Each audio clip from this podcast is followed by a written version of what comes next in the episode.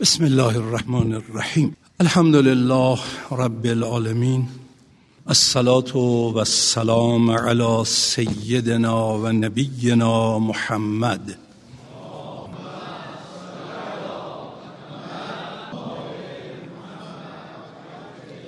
و علی آله الطیبین الطاهرین المعصومین. لا سیما بقیت الله فی الارزین اللهم انت السلام و منك السلام و لك السلام و الیک یعود السلام. سبحان ربك رب العزة عما یصفون و سلام علی المرسلین و الحمد لله رب العالمین. السلام علیک ایها النبی و رحمت الله و السلام علی الائمه الهادین المهدیین. السلام علی جمیع انبیاء الله و رسله و ملائکته اجمعین السلام علینا و علی عباد الله الصالحین السلام علی علی امیر المؤمنین السلام علی الصدیقه الشهیده السلام علی الحسن و الحسین سید شباب اهل الجنه اجمعین السلام علی علی ابن الحسین زین العابدین السلام علی محمد ابن علی باغر علم النبیین السلام علی جعفر ابن محمد الصادق السلام علی موسی ابن جعفر الكاظم السلام علی علی ابن موسی الرضا السلام علی محمد ابن علی الجواد السلام علی علی ابن محمد الهادی السلام على الحسن ابن علي الزكي العسكري. السلام على الحجة ابن الحسن القائم المهدي. السلام عليك يا أبا عبد الله وعلى الأرواح التي حلت بفنائك. عليك مني سلام الله أبدا ما بقيت. وبقي الليل والنهار ولا جعله الله آخر العهد مني لزيارتكم. السلام على الحسين وعلى علي ابن الحسين وعلى اولاد الحسين وعلى اصحاب الحسين خب در ادامه بحث دهه محرم این چهاردهمین جلسه شد در خصوص یک تفکری که در عصر ما بیشتر و در طول تاریخ هم متاسفانه به صور مختلف مطرح کرده بودند و خود این یکی از موانع تحقق آرمان و هدف انبیا در جامعه بشری شد. و اون چه بود؟ نگرش پیروان مکتب وحی نسبت به وحی. اگر ما افراد را نسبت به وحی بررسی کنیم در دستبندی کلی اولیه عرض کردم دو دستند دسته ای که منکر وحین نبوت را وحی را خدا را انبیا را دین را معنویت را انکار می‌کنن اون بحث دیگری است. ولی بنا به جهتی در پایان جلسه عرض خواهم کرد که الله در ادامه این بحث در همین مکان با اون هم خواهیم پرداخت. اما دسته دوم که بحث این ایام ما بود کسانی هن که می‌گویند وحی را قبول داریم نبوت را پذیرفته ایم ولی تفسیری که از کارایی وحی می‌کنن و نگرشی که به توان وحی در رابطه با هدایت و سعادت انسانها مطرح می‌کنن به شکلی است که در واقع خود این نحوه تفکر مانع بهرهمندی از وحی و نتیجه بخشی وحی است. و اون چیه؟ میگن وحی توان حل همه مسائل ما انسانها را ندارد. به عبارت دیگر اون چه که در مکتب وحی برای هدایت انسانها و سعادت افراد بشر مطرح شده حد اقلی است نه حد اکثری یعنی حد اقل ممکن را خداوند از طریق وحی به پیغمبر اسلام وحی نموده و پیامبر اسلام هم به عنوان قرآن کریم و سیره و سنت معصومین در میان ما قرار گرفته. خب اگر حد اقل است نیاز بیش از حد اقل را چگونه باید ما تأمین کنیم؟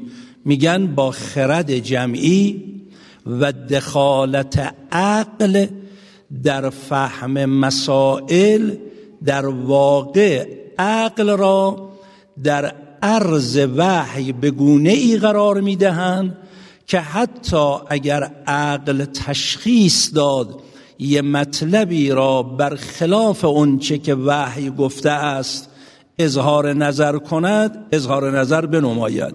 نمونه هاش هم فراوان بود که در دهه محرم بعضیاشو با مدرک خدمتتون ارز کردم و حالا در ادامه بحثم چه مقدار باز بشه ارائه کنم خواهید یافت. خب جواب چی بود؟ گفتیم هم از نظر دروندینی این مطلب رد است. هم از نظر خود عقل این مطلب رد می شود. دیگه نمی‌خوام اون بحثایی که مطرح شد به اختزای زیغ وقت و عدم فرصت کافی و نیازی هم نیست که تکرار بکنیم. جنبندی سیزده جلسه گذشته به اینجا رسید که عقل نمیپذیرد اگر خدا حکیم است و مطلق کمال و قدرت است. و حادی به حق است. اون چرا که به عنوان هدایت انسان قرار داده کم بود و نقص داشته باشد. و اگر در طول تاریخ کتب آسمانی قبل از قرآن تحریف می‌شد یعنی شرایط لازم هدایت کامل رو نداشت. و اگر قبل از اسلام ادیان به شکلی آلوده شد که اون چنان که باید جلوه هدایت پروردگار باشد نبود خود همین دلیل شد که خداوند کتاب جدید فرستاد پیغمبر دیگر فرستاد و اگر با خاتمیت دیگه کتاب جدیدی نمیفرستد و پیغمبر دیگری را معمور نمی کند معناش همین است که بر اساس حکمت الهی اونچه که لازمه هدایت انسان است به وسیله این کتاب و این پیامبر برای مردم پیش بینی شده است. اینو عقل می‌فهمید و توضیحش هم دادیم. اما از نظر درون دینی و نقل چقدر آیاتی در قرآن داشتیم که تصریح میفرمود که قرآن تبیان کل شیعه با توضیحاتی که داده شد. حتی تا این بیان که در خطبه 18 همه نهج البلاغه امیر المؤمنین علیه السلام فرمودند مگر دین خدا نقص و کمبود دارد که شما می‌خواهید تکمیلش کنید؟ مگر پیامبر اسلام کوتاهی ورزیده که شما می‌خواهید جبران کنید؟ خب حالا ادامه بحثش به یه جای بسیار حساسی رسیدیم جلسه قبل. چی بود؟ گفتیم قرآن به عنوان آخرین کتاب پروردگار همون گونه که در آیات اشاره کرده دو شعن دارد یا دو مرتبه دارد. یک شن لوح محفوظ است. لدیناست. یک شن لا رتبن ولا یابس الا فی کتاب مبین است. یک شن مرحله نازله تجلی لوح محفوظ از عالم لاهوت و ملکوت به عالم ملک. و لذا آیات توضیح داد که شعن ملکی قرآن را همه مردم موظفن تدبر کنن تعقل کنن. تفسیر به جای قرآن بر مبنای این شعن است. اما اون شعن ملکوتی قرآن که در لوح محفوظ است با استناد به آیات قرآن با هم بحث کردیم. شعنی است که در دسترس هر انسانی نیست. اون را متحرون به او دسترسی دارند. لا یمسه الا المتحرون بر مبنای شعن ملکوتی.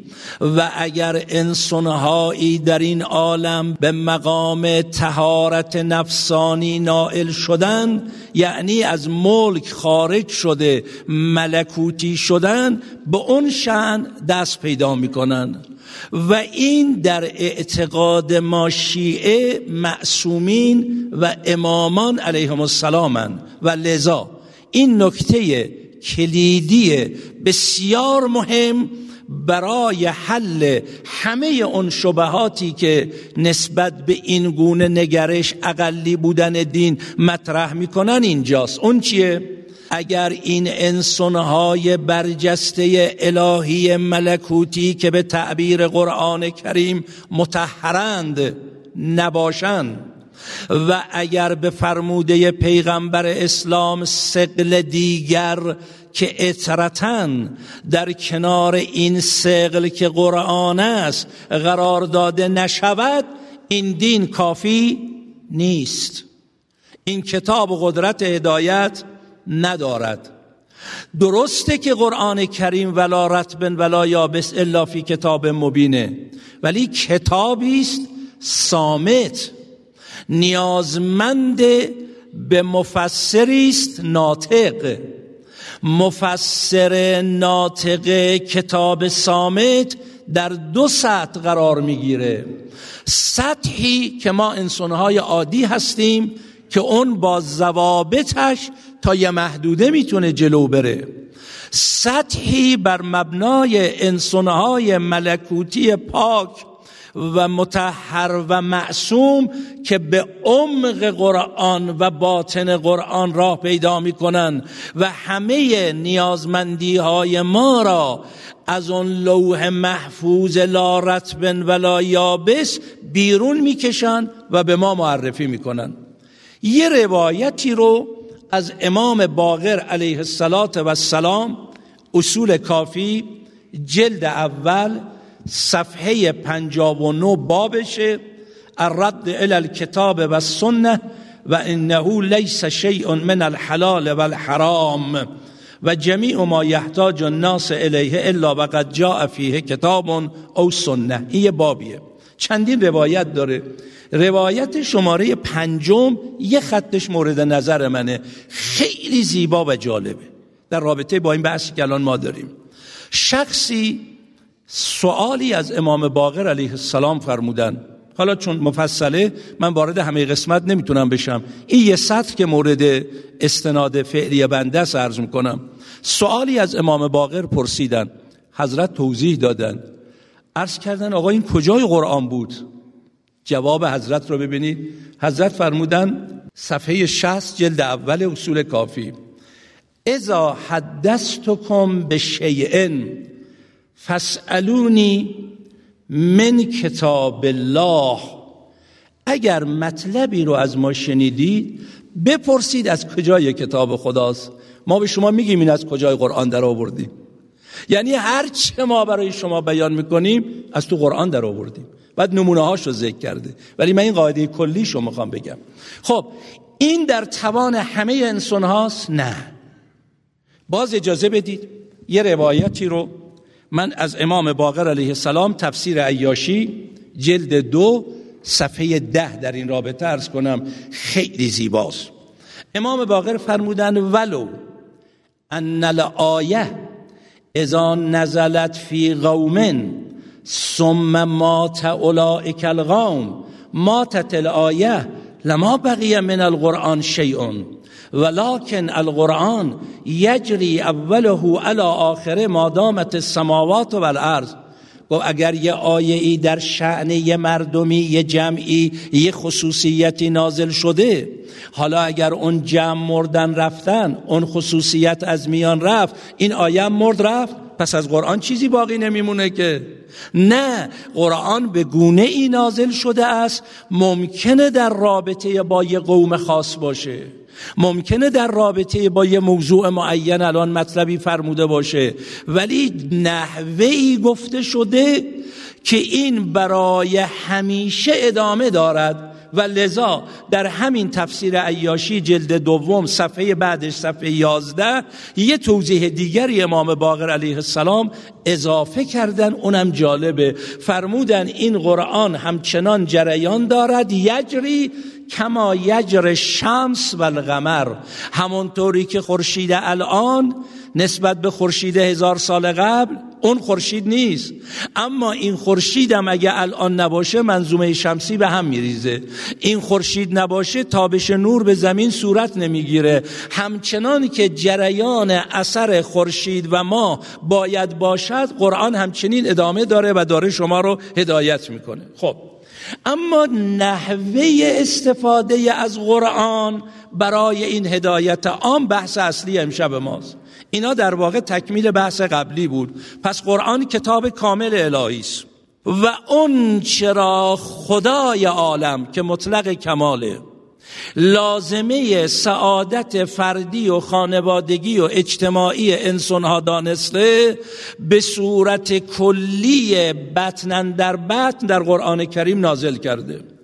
و چون بعد از پیغمبر اسلام دیگر کتاب جدید نیازی نیست چون نیازمندی در این کتاب پیش بینی شده. پیغمبر جدید نیازی نیست چرا؟ چون نبعی باقی نمونده که ما نیاز داشته باشیم که پیغمبر اسلام به عنوان نبی اون نبع را برای ما نیاورده باشه. ولی چی لازمه؟ امام. همون انسانهای الگوی ملکوتی معصومی که می‌تونن با لوح محفوظ در ارتباط باشند و از لوح محفوظ عمق و بطن این آیات را خارج کنند و در اختیار ما بگذارند و به همین جهت اگر دیگه لازم نیست پیغمبر بیاد ولی اگر امیرالمؤمنین 25 سال خانه نشینم میشه باید تحمل کنه. صبر تو و پل عین غذا و فل حلقه شجا. صبر کردم در حالی که استخوان در گلو و خار در چشم. چرا صبر کردم؟ اذا رأیت لیس لی معین الا اهل بیتی و زننت بهم ان الموت و صبرت فی العین قضا و فی الحلقه شجا من یه وقت دیدم غیر از این عده اهل بیت خودم که اینا قرار بمونن و دین رو به مردم بشناسونن قرآن رو به شکل صحیح به مردم معرفی کنن اینا رو الان می‌کشن و نباید اینا کشته بشن پس استخوان در گلو رو باید تحمل کرد پس خاره در چشم رو باید تحمل کرد تا اینا بمونن اون نحوه ارتباط با ملکوت از لوح محفوظ گرفتن رو بگیرن و برسونن. اگر لازم شد حضرت زهرا سلام الله علیها شهید شود باید بشود. اگر لازم شد امام مجتبا علیه السلام منزوی شود خانه نشین شود پای منبر باشه بالای منبر بهش فوش بدن باید تحمل کنه. اگر لازم کربلایی باشد آشورایی باشد سر ابی عبدالله بالای نیزه برود زینب کبرا به اسارت برود باید بشود. تا زمینه کلاس امام باقر فراهم بشه تا زمینه کلاس امام صادق فراهم بشه تا توضیحات این امامان دویست و پنجاه سال بعد از پیغمبر تا غیبت امام زمان علیه السلام مطلب در اختیار مردم قرار بگیره. خب پس مطلب اصلی قرآن است و نحوه فهم از قرآن حالا اینجا دقت بفرمایید برای جمیع شعون زندگی چگونه است؟ یک دو دسته می شوند شیعه سنی. در بین سنت یه دسته در مسائل اعتقادی اشعری اونا چی میگن؟ میگن عقل هیچی نمی‌فهمد. فقط به زواهر شر اکتفا می‌کنیم. خب اگر همین مقدار رو بگیریم خب ما بناس قرآن رو بفهمیم. هم حدیثی که از معصوم در تفسیر قرآن گفته شده باید بفهمیم. خب با چی بفهمیم؟ اگر با عقل نفهمیم به زواهر این آیات و روایات بخوایم نگاه کنیم چجوری می‌تونیم نیازمندی هایی را که در طول تاریخ برای بشر مطرحه و خداوند به صورت کلی در قرآن فرموده و معصومین به صورت روایت توضیح داده حالا از دید اونها فقط پیامبر این چجوری؟ اگر این نگرش رو بگیریم بله دین اقلی است اکثری نیست ولی این نگرش غلطه. و جالب اینه از نظر کلامی اشعری اشعری میگه عقل نه ولی از نظر فقهی از معتزلی معتزلی تر شدن یعنی چی؟ یعنی اومدن گفتن که ما در بحث احکام عقل را دخالت می‌دهیم به این معنی که نه عقل را دخالت می‌دهیم که حکم الهی را از قرآن و روایات بفهمیم. بلکه عقل را دخالت می‌دهیم که اگر لازم شد خلاف حکمی که خدا و پیغمبر گفته به تشخیص عقل خودمون عوض کنیم و جعل حکم جدید بکنیم. حکم جدید جعل کنیم. حکم جدید وضع کنیم. یعنی کارایی عقل را در کنار وحی در مکتب فقهی اهل سنت نه همشون اکثریت. در مکتب فقهی اهل سنت که در مکتب کلامی و اعتقادی اشعریان عقل را قبول ندارند و حال اینکه اونجا باید عقل بیشتر دخالت کنه. در مکتب فقهی عقل را رقیب وحی می‌دانند تا حدی که اگر تشخیص داد حکمی را عوض کنه صاحب اختیاره. لذا نمونه هاشو در تاریخ تصریح کردن. مثلا آقا حی علی خیر العمل تو از آن بوده. دستور پیغمبرم بوده. الان حی علی خیر العمل تو از آن اهل سنت نیست. چرا؟ میگن خلیفه تشخیص داد. با چی؟ با عقل خودش. چی تشخیص داد؟ جنگ با ایران بود زمان صدر اسلام. جنگ با مصر بود. قرار بود کشورها رو فتح کنن و بگیرن. گفت معزن داشت می‌گفت حی علی خیر العمل. بشتابید به سوی بهترین عمل یعنی نماز. خب اگه بهترین عمل نمازه ولی کسی جبهه نمیره که. پس معلومه که بهتره ما اینو از اذان برداریم. حالا بگیم از صلاتو خیرون من النوم. نماز بهتر از خوابه. یعنی اینجا عقل تشخیص می‌دهد یه چیزی را که وحی گفته خلافش. نماز تراویح. نمیگن زمان پیغمبر بود. زمان خلیفه اولم نبود. زمان خلیفه دوم برای چی واجب شد نماز تراویح؟ آقا نماز تراویح یه نماز مستحبی شبهای ماه مبارک رمضان افراد در یه گوشه خلوتی مثل مناجات شبانه این نمازها رو دو رکت دو رکت بخوانن. مثل اونی که شما شب قدر مثلا مستحب صد رکت نماز بخونید هزار رکت نماز بخونید. اومد گفت من تشخیص میدم که این نمازی را که پیغمبر فرمود واجب نیست مستحب است و نمازهای مستحبی را نمی شود به جماعت خون. مگر یک چیز خاصی من واجب می کنم هم واجب هم به جماعت. یعنی چی؟ یعنی عقل من تشخیص داد جابجا جا بکنم. یا اون بیان خاصی که در همه منابع ذکر شده تصریح کرد متعتان محللتان فی زمن نبی و انا احرمهما. این در زمان پیغمبر حلال بود ولی من حرام می‌کنم. نمیگه حرام بود اشتباه کردن گفتن حلال. گفت حلال بود. پیغمبر گفت حلال. من میگم حرام. این یه مبناس در فرهنگ فقهی اهل سنت. ما نمیپذیریم انتقادم می‌کنیم. حرفایی هم که توی این سیزده جلسه گذشته زدیم حکم حکم خداست. این الحکم الا لله کسی در مقابل حکم خدا حق نداره. عقلش رو دخالت بده برای جل برای وضع برای تعویز و هاکذا. لذا ما بحثی اونجا فعلا نداریم. میایم تو دنیای شیعه. تو دنیای شیعه هم دو دسته شدن. با کمال تاسف یک دسته به شکلی برخورد کردن که الان براتون می‌خونم. اگر این تفکر را بگیریم بله قرآن و اسلام و تشیع حد اکثری نیست. نمی‌تونه.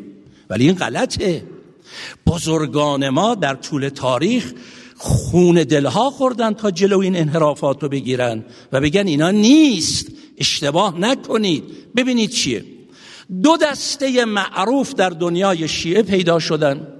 که نحوه استنباط و استخراج و فهم از کتاب قرآن و سنت. حالا شیعه که شدیم میشه سنت 250 ساله معصومین علیهم السلام. چجوری می‌تونیم برداشت کنیم؟ دو دسته شدن. یه دسته اخباریونن یه دسته اصولیونن. من خیلی فشرده به اقتضای وقت محدودی که داریم عرض می‌کنم. اجازه بدید نمونه ای از تفکر اخباریون در شیعه رو بگم. یک کسی غیر از معصوم حق رجوع و استفاده و استنباط از آیات قرآن را ندارد. یعنی غیر از معصومین علیهم السلام هیچ کس حق نداره بگه. ما می‌تونیم به قرآن مراجعه کنیم از قرآن چیزی بفهمیم. برای فهم قرآن باید از اخبار امامان استفاده کرد. اگر امام یه چیزی در زیل این آیه فرموده قبول کنید اگه نفرموده بذارید کنار اون آیه رو. روش بحث نکنید. اگه دوران غیبت امام زمانه مثل زمانی کلام برای ماها مطرحه سب کنید تا امام زمان تش بیارن. ایشون هرچی فرمودن. خب پس یه جامعه اسلامی در دوران غیبت امام زمان علیه السلام با داشتن یک کتابی مثل قرآن با این همه روایاتی که از معصومین نقل شده بگه ما در رابطه با اینا چیزی نمی‌فهمیم. خب چجوری دین می‌تونه اکثری باشه؟ پس چجوری دین می‌تونه همه نیازمندی ها رو جواب بده؟ دو عقل در درک حسن و قبح اشیا حجت نیست. احکام مستقل عقلی حجت نیستن. سه غیر معصوم حق اجتهاد ندارد و لذا تقلید جایز نیست. یعنی حق نداره کسی بگه من مرجع تقلیدم. من رفتم. به درجه اجتهاد رسیدم. الان رساله عملی نوشتم. میگم طبق برداشت من در دوران غیبت امام عصر علیه السلام احکام الهی ایناست که اینجا نوشتم. میگه نخیر شما چی کاری؟ حق ندارید. اگر معصوم علیه السلام زنده بود میرم از معصوم می‌پرسم. اگر معصوم در دوران غیبتش بود من به ظاهر روایات. میگه آخه عزیز من فقیه هم داره از روایت میگه. ولی با یک دنیا مقدمات لازم فهم از روایت. این درده بعضی ها میان میگن آقا چرا اینقدر رو مسائل کلامی فلسفی عرفانی عقلی وارد میشید؟ مگه روایات ائمه کم دارد؟ بریده باد اون زبانی که بگوید روایات ائمه کم دارد. بریده باد اون زبانی که بگوید قرآن کم داره. ولی عزیز من برای فهم روایت امام برای فهم آیات قرآن در دوران غیبت منهای این مقدمات چه می‌فهمیم؟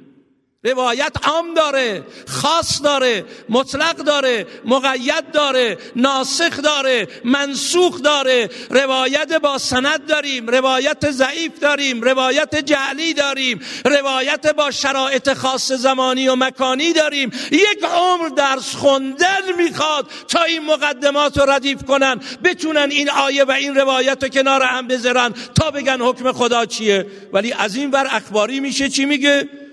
آخر من به ظاهر روایت تا این حد. خب امام صادق علیه السلام پسری داشتن به نام اسماعیل که این اسماعیلیه منحرف شدن دنبال رو او شدن. در زمان حیات امام صادق اسماعیل از دنیا رفت. امام صادق علیه السلام اومدن کفن که بهش پوشوندن روی سینه نوشتن اسماعیل و یشهد الله اله الا الله. این مستحبه. اخباری چی میگه؟ میگه هر کس که مرد رو سینه کفنش بنویسید اسماعیل و یشهدو میگه آقا اگر متوفا اسمش ابراهیم باشه چی میگه؟ امام نوشته اسماعیل. شما حق نداری بنویسی ابراهیم. میگه آقا آخه عقل رو به ما دادن. عقل می‌فهمه چون اسم متوفا اسماعیل بود اسم اسماعیل گذاشتن. حالا اگه اسم متوفا زن باشه من که نباید بنویسم اسماعیل یشهدو باید اسم اون زن رو بنویسم و بگم تشهدو میگه نه دیگه فضولی تو کاره چیز نکنید لذا اجتهاد رو اشکال می‌کنن. ملا امین استرابادی بنیانگذار مکتب اخباری میگه دو روز بر اسلام سخت گذشت. یکی روز سقیفه بنی ساعده که خلافت رو از مسیرش جدا کردن. یکی هم وقتی که علامه هلی و خاج نصیر الدین توسی و قبل از او شیخ مفید اصول و اجتهاد و عقل را برای فهم احکام دخالت داد. تا این مقدار و با کمال تأسف الان خیلی ها دارن این حرف و دامن می‌زنن به نام تفکر شیعی که این خطرناکه. و این جامعه تفکر شیعی رو تضعیف می‌کنه. حالا اجازه بدید. تمام روایات کتب اربعه صحیح هست. بحث سند و علم رجال اصلا نباید مطرح شود. میگه آقا خود امیرالمؤمنین تو نهج البلاغه میفرماد هر روایتی رو نمیشه قبول کرد. بعضی روایات جعلیه. تو نهج البلاغه میفرماد. بزرگانی که تعصب به روایت هم داشتن مثل مرحوم علامه مجلسی. کتابی نوشته در فهم روایات کتب اربعه در این کتاب ایشون وقتی میاد بحث فهم روایات رو مطرح می‌کنه بسیاری از این روایات رو میگه اینها مجهوله اینا سندش محرز نیست اینو نمیشه نسبت داد به معصوم. شما باید در علم رجال و علم سند بیایید مطمئن بشید روایت مال معصومه. این نوع سطحی نگری رو رواج دادن تا یه حرفی زدن. که این حرف بسیار خطرناکه از شیخ انصاری. خب شیخ انصاری رو در فرهنگ ما شیعه میگن چی؟ شیخ مطلق. میگن خاتم المجتهدین. دیگه شیخ انصاری استاد همه فقه هاست دیگه. مرد بزرگ عجیبی در دنیای فقه شیعه. ایشون در کتاب فرائد الاصولش کتاب معروف مرحوم شیخ انصاری در بخش براعت و احتیاط. یه مطلبی نقل می‌کنه در رابطه با تفکر اخباریگری که چقدر عوام را گول می‌زند. حالا کی میگه شیخ انصاری؟ شیخ انصاری کتاب اصول فقه. اینجا بحث فلسفه نیست بحث عرفان نیست بحث کلام نیست بحث اصول فقه. نقطه مقابل اخباریون اصولیون. که حالا با معیار اصولیون چجوری می‌تونه دین اکثری باشه که براتون عرض خواهم کرد. ولی یه حرف شیخ انصاری رو براتون بگم. میفرماید که مرحوم سید نعمت الله جزایری که اخباری بودن ایشون نوشتن آیا تفکر اخباریگری رو دقت بفرمایید آیا هیچ عاقلی احتمال می‌دهد که در روز قیامت یه بنده ای از بندگان خدا را بیاورند و از او بپرسند تو چگونه عمل می‌کردی؟ او بگوید به فرمایش معصومین عمل می‌کردم و هر جا که کلام معصوم نبود احتیاط می‌کردم آن وقت یه همچه آدمی را ببرن جهنم و از اون طرف یک آدم لاغید و بی به سخن معصوم را که هر حدیثی را به یک بهانه ترد می کند ببرند بهشت. هاشا و کلا. حالا شیخ انصاری چی جواب میده؟ دقت کنید. یعنی چی؟ یعنی علمای اصول فقه. چون حالا اصولیون من اخباریون عرض کردم میگن تفکر نه تعقل نه استنباط نه اجتهاد نه تفسیر نه درایت حدیث نه. به ظاهر روایت رد بشید فقط. اصولیون چی میگن؟ که از دوران غیبت کبرا کیا اصولی بودن؟ شیخ مفید شیخ توسی بیاید تا برسید به علامه هلی خاج نصیر الدین توسی بیاید برسید تا به امثال مرحوم بهبهانی که با ملا امین استرابادی بحث کرد و تفکر اخباریگری رو توی کربلا پنبش رو زد وگرنه بیچاره می‌کردن شیعه رو. اومد رسید تا به شیخ انصاری اون رجل الهی. اومد رسید اصولیون اخیر ما کیا معروف بودن؟ میرزای ناینی حاج های عراقی مرحوم آقا رضای همدانی تا اومد رسید به یکی از برجستگان علم و اصول فقه مرحوم آیت الله کمپانی. از شاگرداشون مرحوم آقای خویی اومد رسید تا عصر ما. همینی که ماها الان به عنوان شیعه میگیم اگه خودمون مجتهد نیستیم باید یه مرجع تقلید اعلم و اتقای رو شناسایی بکنیم مقلدش بشیم. اینو میگن اصولیون. چون قائل به اصول فقه هن با معیار اصول فقه که الان عرض می‌کنم می‌خوان از قرآن و روایات استنباط احکام احکام شرعیه بکنن. ولی ایشون چی میگه؟ ایشون میگه چون علمای اصول فقه یعنی شیخ مفید یعنی امثال شیخ توسی که دو تا از چهار کتاب کتب اربعه ما رو شیخ توسی نوشته. میگه اینا هر حدیثی رو به یه بهانه رد می‌کنن. لاغیدن. اون وقت خدا اینا رو که دارن اجتهاد می‌کنن اصولی فکر می‌کنن اینا رو می‌بره بهش. ولی به منی که میگم به ظاهر روایت نگاه می‌کنم عمل می‌کنم اگه جایی هم روایت نبود احتیاط می‌کنم. منی می‌بره جهنم؟ حالا شیخ انصاری جواب چی دادن؟ مطلب عوام پسند است. تعبد اینگونه ای تسلیم به قول معصوم نیست.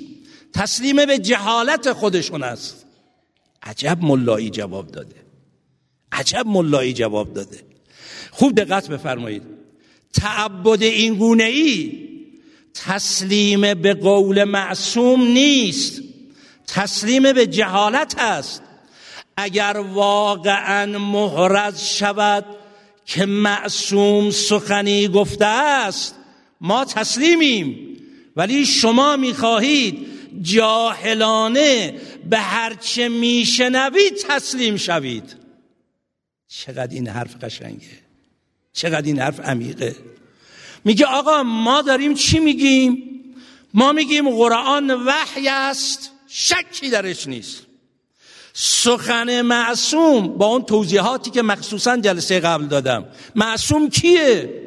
معصوم ملکوتی ارتباط با لوح محفوظه. ولی سخن معصوم باشد. نه مطلبی را که سند ندارد و از معصوم نقل نشده جل کردن نسبت دادن و تازه سخنی که از معصوم به ما رسیده در کنار سایر سخنانش با معیار وسیله شود تا بتونیم استنباط احکام بکنیم. این دسته میگن اصولی. حالا اگر بر مبنای اشعری فکر کنیم دین اقلی است اگر بر مبنای فقه اهل سنت که عقل می‌تونه جعل حکم کنه حکم خدا را عوض کنه دین اقلی است اگر بر مبنای اخباریگری فکر کنیم بله دین اقلی است ولی اصولی حالا ببینید چطور استدلال می‌کنه دین اقلی نیست دین اکثریه. حالا اصولی چی میگه؟ خوب دقت بفرمایید. خب حالا اصولی چی میگه؟ اصولی میاد میگه که آقا ما وقتی قرآن رو کتاب کامل می‌دونیم بحثی درش نیست. با اون توضیحاتی که عرض کردم. دویست و پنجاه سال هم سنت معصوم داریم. این هم کم نیست. ولی از اونجایی که با کمال تأسف دشمنان ما شیطنت کردن احادیث جهل کردن. الان من یه نمونه عرض کنم آقا. روایاتی داریم تو کتب روایی ما هم اومده. جاش هم الان بهتون میگم کجاست. و بعد میگم فقها چی جواب دادن. روایاتی داریم که اگر کسی سه روز به نماز جماعت حاضر نشد خونش رو میشه آتش زد. این تو وسائل شیعه باب نماز جماعت این روایت یه بابی داره. ولی هیچ فقیه شیعه فتوا نداده. اصولی به این روایات اعتنا نمی‌کنن. چرا؟ حالا دقت کنید. اولا روایات سند نداره. با سایر معیارهای روایی و مکتبی ما جور در نمیاد. ریشیابی کردن این روایات رو. ریشیابی این روایات چیه؟ در صدر اسلام. وقتی امیرالمؤمنین علیه السلام به عنوان اعتراض خانه نشست و نمی‌خواست تو نماز جماعت مسجد و نبی بیاد حدیث جل کردن. که پیغمبر فرموده کسی سه روز نماز جماعت نیاد خونش میشه آتش زد. بهانه کنن خونه امیرالمومنین آتش بزنن. خب این روایات جعلی تو روایات ما اومده. ولی علمای اصولی چی میگن؟ میگن آقا درست تو کتاب اومده ولی قابل اعتنا نیست. این روایت نباید قبول کرد. و هیچ کس هم بر مبنای این روایت فتوا نمیده. اصولیون. میگن چی؟ میگن روایات جعلی هم داریم. اما این به معنا نیست که ما روایت رو تضعیف می‌کنیم.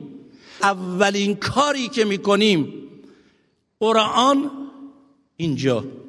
روایات صحیح رو از ناسحی جدا کنیم. یه نمونه از این کار در علمای اصولی مرحوم های خویی نزدیک سی جلد کتاب نوشته. معجم و رجال الحدیث. این سی جلد کتاب چیه؟ 20 خورده جلده نزدیک سی جلد. ببینید چه کار کرده. مثلا روایاتی که ما داریم الان تو همین اصول کافی فلانی از فلانی از فلانی از فلانی از فلانی نقل کرد از امام صادق علیه السلام. اولا این فلانیا اینا میگن علم رجال. این فلانیا قابل اعتمادن یا توشون دروغو هم هست؟ اینو باید جدا کنن. یعنی یک علمیه که اگر تو این روایت پنج تا راوی داره ممکنه سه تاش راستگو باشن دو تا دروغگو ممکنه چهار تا راستگو باشن یکی دروغگو میگه اگر یه دونه دروغگو هم توش بود قابل قبول نیست. چون باید ببینی کیه چجوریه. بعد کار عجیبی که ایشون کرده خیلی عجیبه اینه. مثلا فرض کنید در سلسله روات ما داریم محمد ابن مسلم. پنج تا داریم. دو تاش سقن سه تا دروغگو حالا توی روایتی اومده فلانی ان فلانی ان محمد ابن مسلم. خب از کجا بفهمم این محمد ابن مسلم جز دروغگوهاست یا راستگوها؟ اومده این کار کرده. یک کار 40 50 ساله است. اومده این کار کرده. محمد ابن مسلمایی که سقن تو چه زمان بودن؟ معمولا از کدوم راویا نقل می‌کنن؟ راویای بعدی که از اونا نقل می‌کنن کدومن؟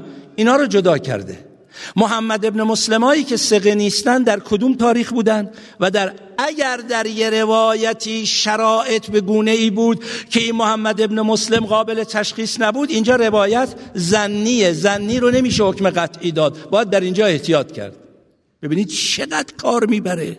یعنی عالم اصولی میاد میگه اولا تو روایت تو سند این کارو می‌کنم. تازه بعد از سند تازه اول کلامه. خب حالا آیه رو داریم روایت هم داریم. بیایم سراغ آیه و روایت. چه کار کنیم؟ میگن که عقل اینجا باید دخالت کنه. عقل دخالت کنه به چه معنی؟ به معنی که اشعری گفت حسن قبح عقلی نداریم. میگه نه ما حسن قبح عقلی داریم. به معنی که در فقه اهل سنت گفتن عقل می‌تونه حکم خدا رو عوض کنه. میگه نه عقل نمی‌تونه حکم خدا رو عوض کنه. تصریح شده در قرآن کریم ان الحکم الا لله. حکم از آن خداست نمی‌تونه عوض کنه. به معنایی که اخباری میگه عقل هیچی نمی‌فهمه به ظاهر روایت نگاه کن میگه نه.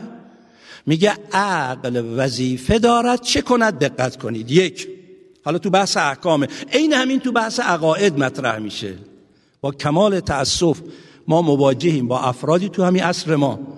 بعضی ها اخباریگریشون اونقدر شدیده که هم تو احکامی حرفو می‌زنن هم تو عقاید. بعضی میگن نه تو احکام این دقت ها خوبه ولی تو عقاید این دقت نمی‌خواد. من تعجب می‌کنم. میگم آقا عقیده که از احکام مهمتر اصول دینه احکام که فروع دینه. شما در اصول دینم نیازمندید اگر یه آیه راجع به امامت یه آیه راجع به نبوت یه آیه راجع به معاده یه روایت راجع به نبوت باید با این معیار جلو برید و بحث بکنید. ولی متاسفانه اینا رو تضعیف کردن. اون وقت مخالفین ما دو دستن. یه دسته مقرزن همینو علم می‌کنن. به خدا قسم انقدر مواجه بودم با این شبهات تو محیط های علمی خارج از ایران. بعد می‌گفتم آقا اینایی که شما میگید مال اخباریونه این مال شیعه اصولی نیست. اگه شیعه اصولی اینو گفته به من انتقاد کنید شیعه اصولی داره اینو میگه. اون وقت میگه یه سنگ رو میندازه توی چاه باید چل تا عاقل بیان بکشن بیرون. یه دسته مقرزن عمدن اینا رو دست میندازن میگن بفرمایید. شما میگید دین اکثریه ظاهر روایت رو می‌بینید استنباط هم که قبول ندارید تعقل هم که قبول ندارید. پس چجوری می‌تونه دین اکثری باشه؟ یه دسته دیگه مقرز نیستن ولی بی حرفا نگاه می‌کنن. بالاخره خودش فکر داره میگه این با فکر جور در نمیاد. پس معلومه شما متعصبید. شما هم مثل داعشی ها هستید. داعشی ها سرشون گذاشتن به دیوار اسلحه هم به دست گرفتن. میگن همینه که ما میگیم هر کی هم غیر از این بگه می‌کشیم. پس شما با داعشی ها چه فرق کردید؟ میگم عزیز من ببینید ما چی میگیم؟ ما میگیم شیعه اصولی میگه عقل نه به شکل اشعری نه به شکل اعتزالی نه به شکل اخباری به شکل اصولی. به شکل اصولی چی میگه؟ میگه یک. در جایی که نص هست شما حق اجتهاد ندارید. در جایی که نس نیست آیا معصومین نفرمودن علینا الغاء الاصول و علیکم به تفریع این روایته یکی دوتام نیست. علمای اصول فقه کلمه اصول هم از همینجا گرفتن از خود معصوم گرفتن. میگن ما اصول کلی رو به شما یاد میدیم. شما فروعات رو به کمک عقل بر مبنای این اصول به دست بیارید. حالا من یه نمونهش رو عرض چون بحثای تخصصی فقهیه. خیلی هم شاید توی جلسات عمومی نشه بحث کرد ممکنه خسته کننده باشه. ولی اجازه بدید من یه مثال سادهش رو عرض کنم. مثلا فرض کنید در فقه اهل سنت که قیاس به معنی تمثیل و استحسان پذیرفته شده اومدن چی میگن؟ میگن هر حکم یه موضوع داره یه محمول داره یه حکم. موضوع مثلا فرض کنید شراب. محمول حرام حکم است. موضوع شراب محمول نجس حکم است. پس شراب حرام است شراب نجس است. این موضوع این محمول این حکمه. میگن اگر عقل ما قیاس و استحسان ابو حنیفهی اگر عقل ما یه مشابهتی بین این موضوع. با یه موضوع دیگه فهمید. این محمول و حکم می‌تونه روش بیاره. اصولی شیعه چی میگه؟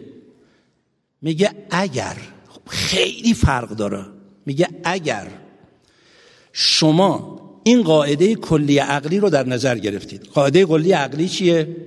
هیچ حرامی نیست مگر اینکه مفسده ای داره. هیچ حلالی نیست مگر اینکه مصلحتی داره. لذا یک بحث عقلی اصولی علمای اصول فقه مطرح می‌کنن تحت این عنوان که احکام الله احکام الله حلال حرام. حالا به همین صورت هم مستحب مباه مکروه. احکام الله حلال و حرام تابع مسلحت و مفسدت هست.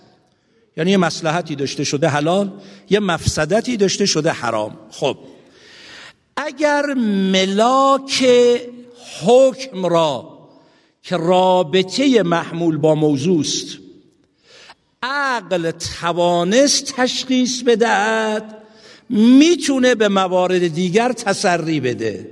ولی عقل نه زن و اوهام. الان مثالش رو عرض می‌کنم. میگن این میشه مثلا نمونه هایی که تو فقه اسم حالا عینا من از کتاب شیخ انصاری براتون می‌خونم.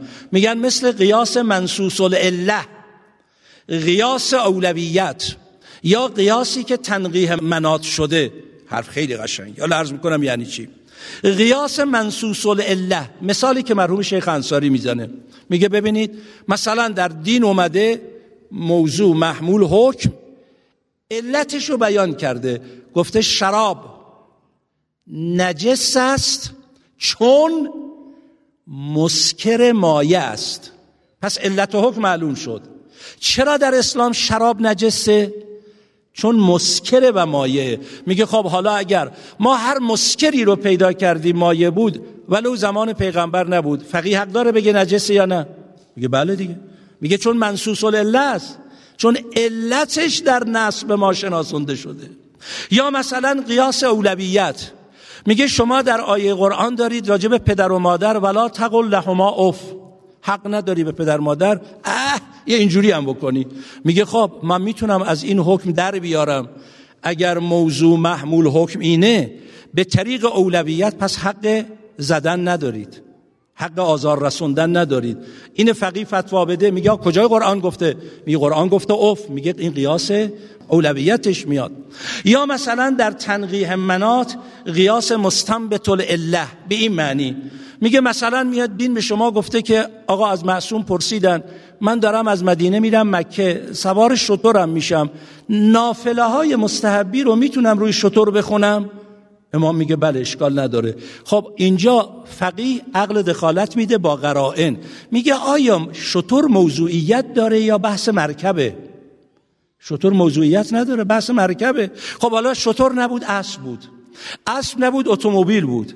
اتومبیل نبود هواپیما بود. همین کلام فقهای ما فتوا میدن. آقا اگر شما تو هواپیما نشستی نماز مستحبی نافله می‌خوای بخونی. همونجا نشسته ولو رو به قبلم نیستی بخونی اشکال داره میگه نه. میشه این کار انجام داد. میگه آر روایت گفته شطور. میگه مثل همونی که اسماعیل یشهد الله اله الا الله. میگه خب اینجا عقل می‌تونه.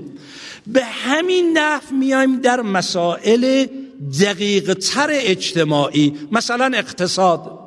چون بعضی عزیزان تو دانشگاه به من هی مراجعه می‌کردن مخصوصا این نکته رو هی میپرسیدن. حتی مثلا تو موضوع اقتصاد.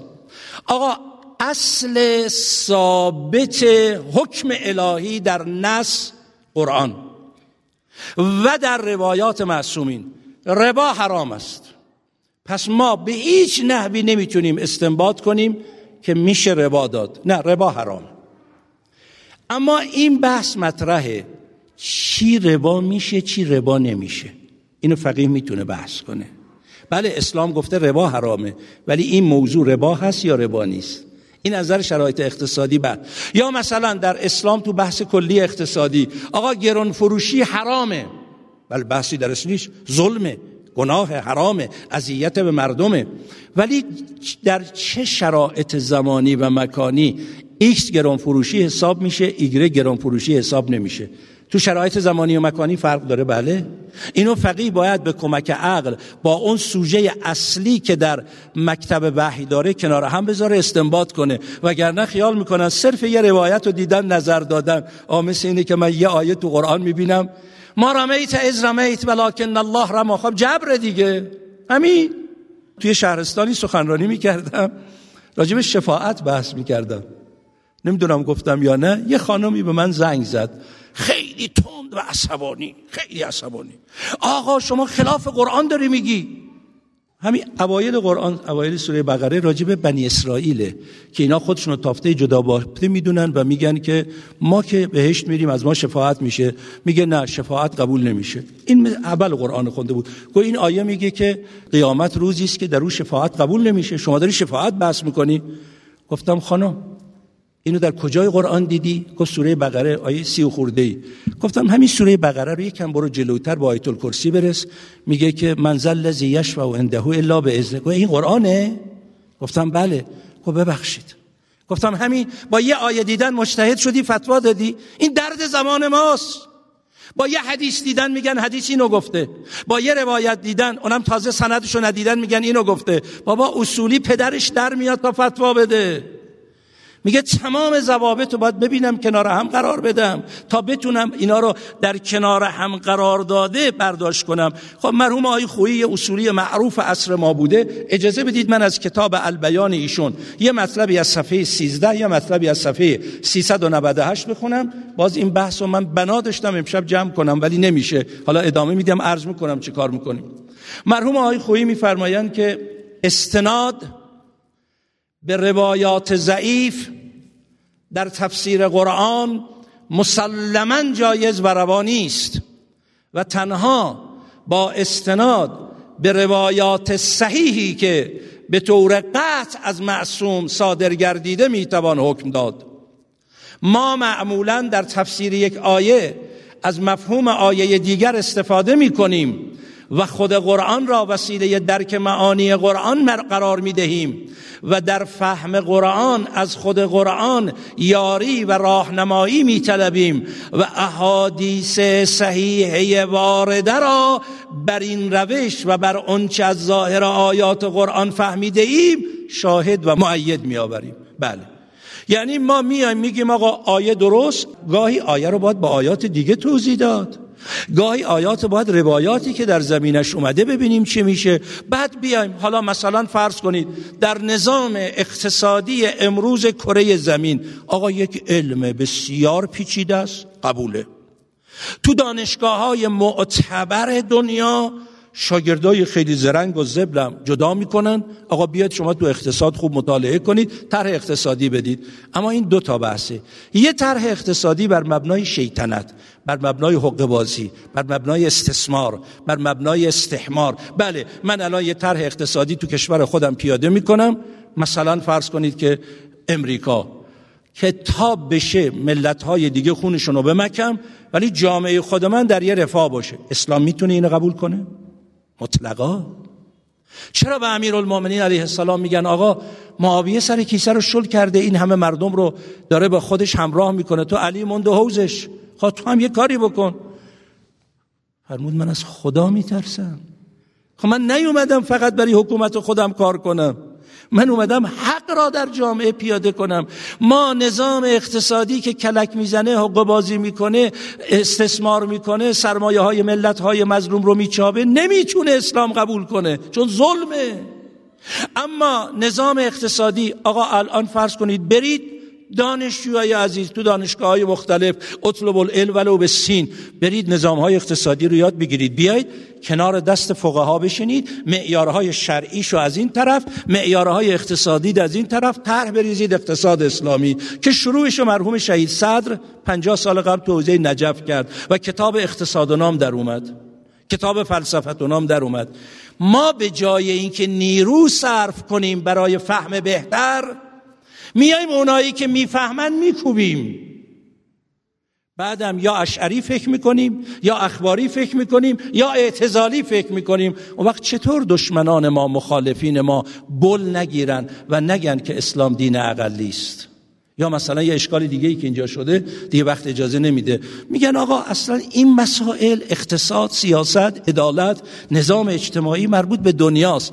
در عینا اینو گفتن ها. حالا با ذکر سند و صفحه براتون میگم. اسلام که برای دنیا ارزشی قائل نیست. پس معلومه اسلام برای اینا فکری نکرده. حالا انشالله اینم طرح می‌کنیم باز با هم صحبت می‌کنیم.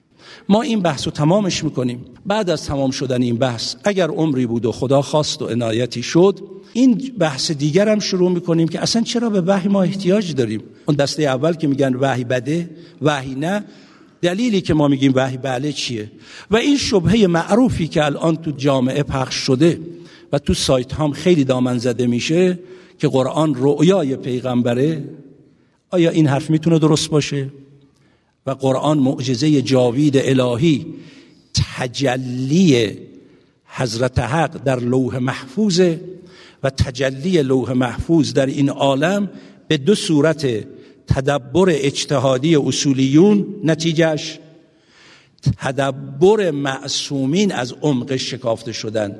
اینم ان الله ممکنه یه خفش ده جلسه نیاز باشه. نمی‌دانم. خدا چقدر توفیق بده بتونیم با هم پی بگیریم. انشالله ادامه خواهیم داد. خب اجازه بدید. دیگه در آستانه اربعین حسینی هستیم. دلا همه رفته. و خدا می‌دونه وقتی تو تلویزیونی صحنه های عشق حسینی رو دارن نشون میدن من کنترلم سخته. ولی با خود امام حسین عرض می‌کنم آقا شما شاهدید که من دلم اونجاست. اما اجازه بدید ما به این کارای خودمون فعلا بپردازیم و امیدوارم که انشالله با معرفت شرایطی پیش بیاد که بتونیم بریم. گفت که جابر عبدالله انصاری من نمی‌دونم این مرد چه توفیقی داشته که اربعینی در کره زمین مطرح نمیشه اسم جابر برده نشه. پیرمردی که امام حسن و امام حسین از بچگی رو شونه هاش سوار می شدن و امام حسن و امام حسین رو کولشون میذاشت. اون بزرگواران به جابر می‌گفتن امو جابر. از اصحاب پیغمبر از یاران امیرالمؤمنین.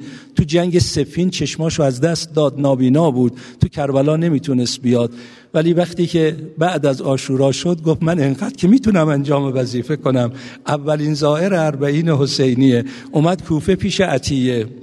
عطیه منو به کربلا برسو. میگه اومدن به فرات رسیدیم. گفت کمکم کن من تو فرات غسل کنم. غسل کرد. احرام پوشید. مثل حالت احرام حرکت کرد به سوی قبر ابی عبدالله. من تا قبل از مرحله فرات و قص کردن و محرم شدن می‌دیدم جابر با شتاب میاد پیرمرد ولی اونجا گاماش رو خیلی کوچولو برمی داشت گفتم جابر چی شد؟ حرکتت کند شد. گفت یه روزی پیش پیغمبر بودم. حسین رو زانوش نشسته بود. حسین میبوسید و میبویید. من عرض کردم یا رسول الله خیلی حسین رو دوست داری. فرمود این حسین من و همین امت شهید می‌کنند. هر کس در فرات غسل کند و برای زیارت حسین با معرفت حرکت کند. هر گامی که برمیدارد خدا اجر هزار حج و عمره مقبوله به او می‌دهد. من گاما رو دارم کوچیک برمیدارم می‌خواد برسونه. اما یه وقت نابیناست میگه به نزدیکی های قبر که رسیدیم او که چشم نداشت ببینی اینجا قبره. دیدم به سرعت دوید صدا زد حبیبی یا حسین حبیبی یا حسین. حبیبی یا حسین خودشو انداخت رو قبر گفتم جابر گفت به خدا بوی حسین به مشامم آمد. بیهوش شد. آب آوردم. جابر رو به هوش آوردم. ولی وقتی به هوش آمد گفت حسین جان من امو جابر شما هستم. سلامت میدم. جواب سلام منو نمیدی. چگونه جواب منو بدی که بین سر و بدنت منزل ها جدایی انداختن؟ عطیه میگه جابر داشت عشق بازی می‌کرد با قبر ابی عبدالله. یه وقت دیدم صدای زنگ کاروان اومد. گفتم جابر مثل که یه کاروان داره میاد. شما یه گوشه مخفی بشو نکنه امال یزید باشن. رفت جلو و برگشت گفت جابر بشارت کاروان ابی عبدالله اومده. صلی الله علیک یا ابا عبدالله. و علی الارواح التي علت بفنائه عليك مني سلام الله ابدا ما بقيت وبقي الليل والنهار ولا جعله الله خير العهد مني لزيارتكم السلام على الحسين وعلى علي بن الحسين وعلى أولاد الحسين وعلى أصحاب الحسين. السلام عليك يا رحمة الله الواسع يا باب نجاة الأمة. یا سیدنا و مولانا انا توجهنا و استشفعنا و توسلنا بك الله و قدمنا که بین یدی حاجاتنا. یا وجیحا عند الله اشفع لنا عند الله اللهم باسمك العظيم الأعظم العز الأجل الأكرم بمولانا صاحب الزمان يا الله. يا الله يا الله يا الله يا الله. يا الله يا الله يا الله يا الله يا الله. يا رحمن يا رحيم. يا مقلب القلوب. ثبت قلبي على دينك. واكفنا يا غازي الحاجات. ويا كافي المحب. محمد إنك مجيب الدعوات إنك على كل شيء قدير برحمتك يا أرحم الراحمين.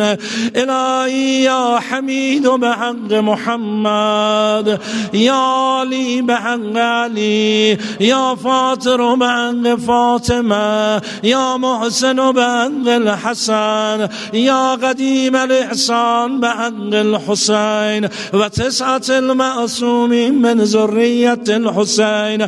اللهم عجل وليك الفرج واجعلنا من أنصاره وأعوانه.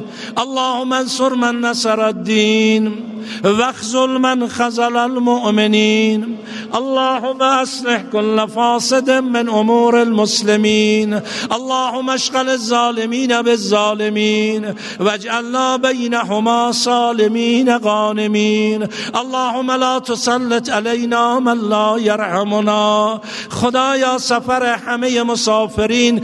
بالاخص زائرین حسینی بی خطر بگردان. سالما غانما با اوتار جانشون بازگردان. خدایا ریشه دشمنان مکتب حق داعشی ها و آل سعود آل خلیفه و حامیانشون خشک بگردان ما را در فتن آخر و زمان ثابت قدم بدار. خدایا این مملکت رو دشمن شاد مفرما. اسلام و مسلمین نصرت عنایت بفرما. و السلام علیکم و رحمت